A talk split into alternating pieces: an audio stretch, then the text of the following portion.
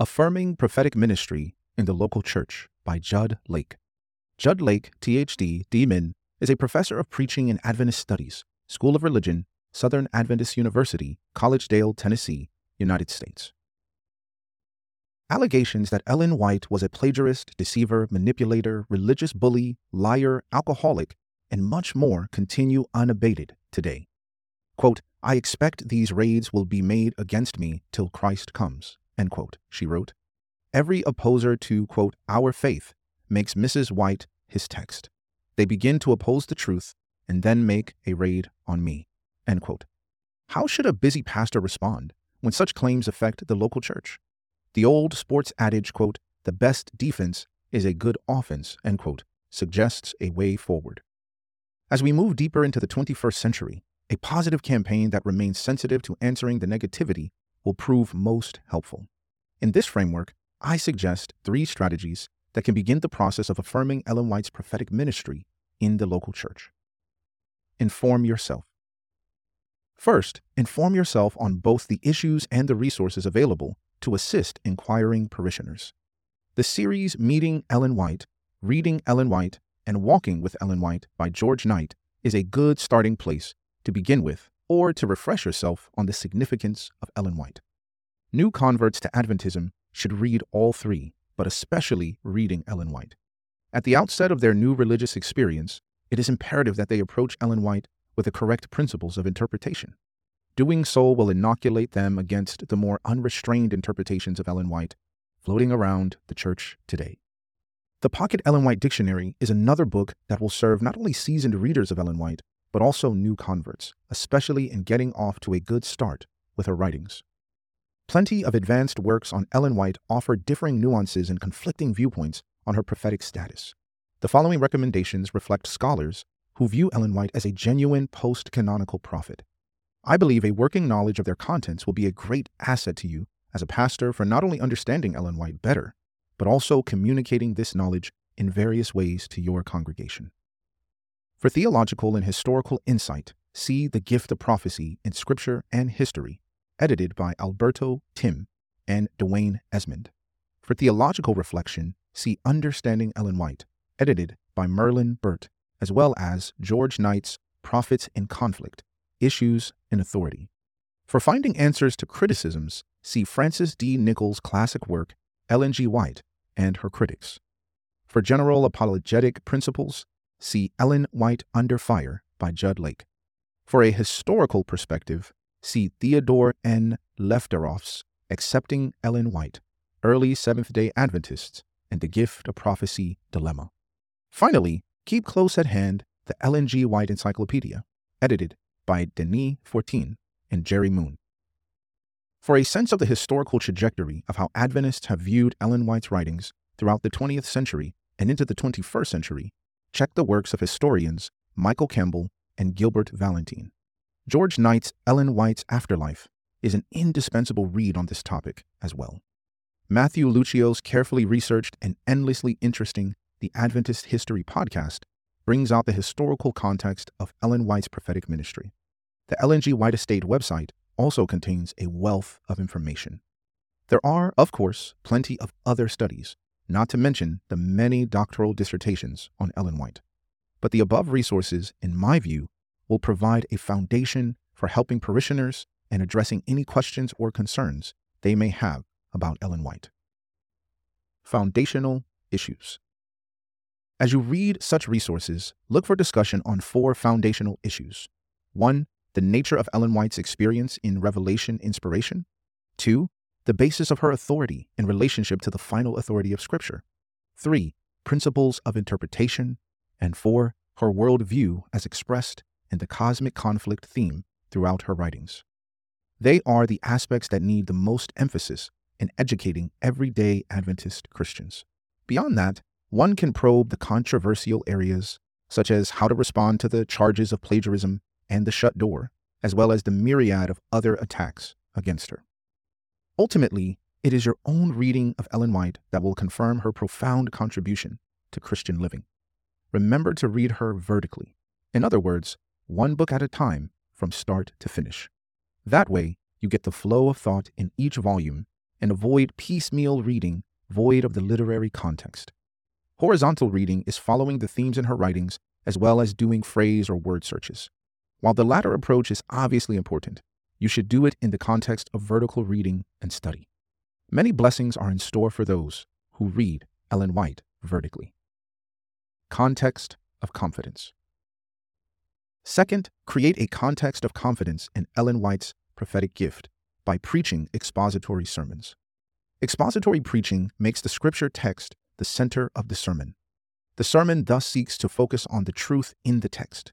While expository sermons may have various shapes or forms, their core is to draw out the meaning of the text in its inspired context and proclaim it as the Word of God to the listening congregation. Ellen White affirmed this approach when she wrote that the minister should, quote, speak in sincerity and deep earnestness, as a voice from God expounding the sacred scriptures. When practiced by a pastor who values Ellen White's prophetic ministry, expository preaching sends a message to the church that while the prophetic gift has an important place, Scripture is the supreme source of truth. As to the use of her writings in the sermon, Ellen White's advice was that, quote, when you go to the people, preach to them out of the Bible, end quote. An occasional quote from Ellen White is not precluded here if you employ it in such a way that shows that the basis of the sermon is Scripture. In general, an intentional stress on the supremacy of Scripture in church life is essential not only to our Adventist identity, but also to a full appreciation of Ellen White. The entire thrust of her prophetic ministry was the Bible. And when that same focus occurs in the local church, it will vindicate her writings in her intent and meaning. Used with this understanding fixed in the congregation's mind, the prophetic gift will bring blessing rather than misunderstanding. Members will then hear Ellen White's prophetic voice with much more respect and appreciation. Building a positive relationship. Third, help your church members build a positive relationship with the writings of Ellen White. For those individuals affected by the many criticisms of Ellen White, let them know that Adventist scholars have addressed those issues. Based on your knowledge of the above resources, you can respond yourself or guide them to helpful sources that provide carefully studied answers to the charges. Many Adventists, I believe, especially the younger generation, are affected more by apathy than by criticisms of Ellen White. The pastor can address this situation by focusing on her personal life. Tell her story the laughter and depression, the trials and victories, the suffering and joy that filled her daily life put all of it in the context of her extraordinary gift. When done without hagiography, rehearsing the personal side of Ellen's life, as well as the supernatural facet, can boost interest in what she had to say. Also, it can serve as a positive response to ad hominem attacks on her character. A more traditional way of building a positive relationship with Ellen White in your church, but still a good one, is the yearly Spirit of Prophecy Day, sponsored by the White Estate. It is a good time to preach an expository sermon on the prophetic gift from the Bible and employ Ellen White's experience as an application. You do not even have to use her in the sermon. Just preach the entire message from a passage in the Bible about the prophetic gift and bring her into the worship service through other creative ways.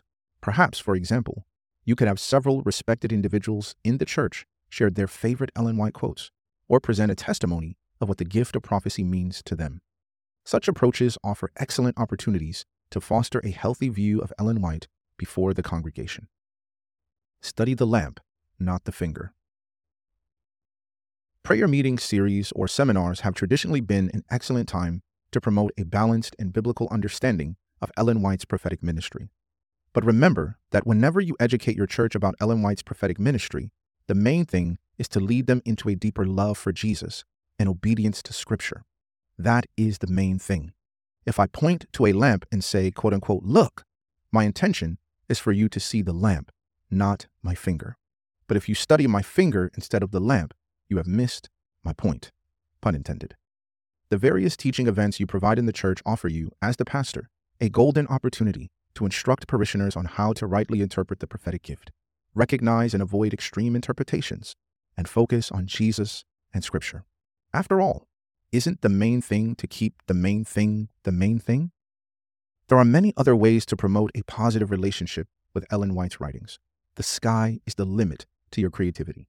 You might try, for example, using repeated phrases in various venues of your ministry, board meetings, private conversations, Sabbath morning announcements, teaching and preaching situations, etc., that communicate a positive biblical message about Ellen White's writings. For example, whenever I teach about Ellen White, I might say, quote, I want you to read Ellen White, but I want you to read your Bible more, end quote. Or, quote, the problem with Ellen White is not Ellen White, it is misguided followers, end quote. Or, quote, Ellen White is a prophet to the scriptures, end quote. Or, quote, Ellen White's vision for the Christian life is biblically deep and spiritually profound. Notice that it is not the same thing as quoting Ellen White, though that is also important when done with prudence. Come up with your own phrases that communicate a fortifying and positive message about Ellen White to your local church family. Generate revival. Counteract the negativity about Ellen White with a positive message. Silence on the gift makes room for the weeds of skepticism and apathy to grow in the garden of church life. During the years of 1851 to 1855, James White decided not to publish in the review anything related to his wife or her prophetic messages due to strong prejudice against them. In those years, the church experienced, quote, a spiritual decline and negligence toward the gift of prophecy, end quote. Late in 1855, however, leadership voted to publish the visions openly, and in the following years, the church grew and flourished. A little more than a decade later, Uriah Smith reported that the fruit of Ellen White's visions in the church was fourfold. One, they, quote, tend to the purest morality, end quote. Two, they, quote unquote, lead us to Christ. Three, they, quote unquote, lead us to the Bible. And four, they bring, quote unquote, comfort and consolation to many hearts. The pioneers thus discovered that Ellen White's prophetic ministry, when rightly understood and appreciated, would generate revival in the church. Like the old Kellogg's Cornflakes commercial, Perhaps it is time to stand up and help your church taste Ellen White again for the first time. For bibliographical and biblical references on this article, and for much more content for pastors and church leaders, please visit ministrymagazine.org.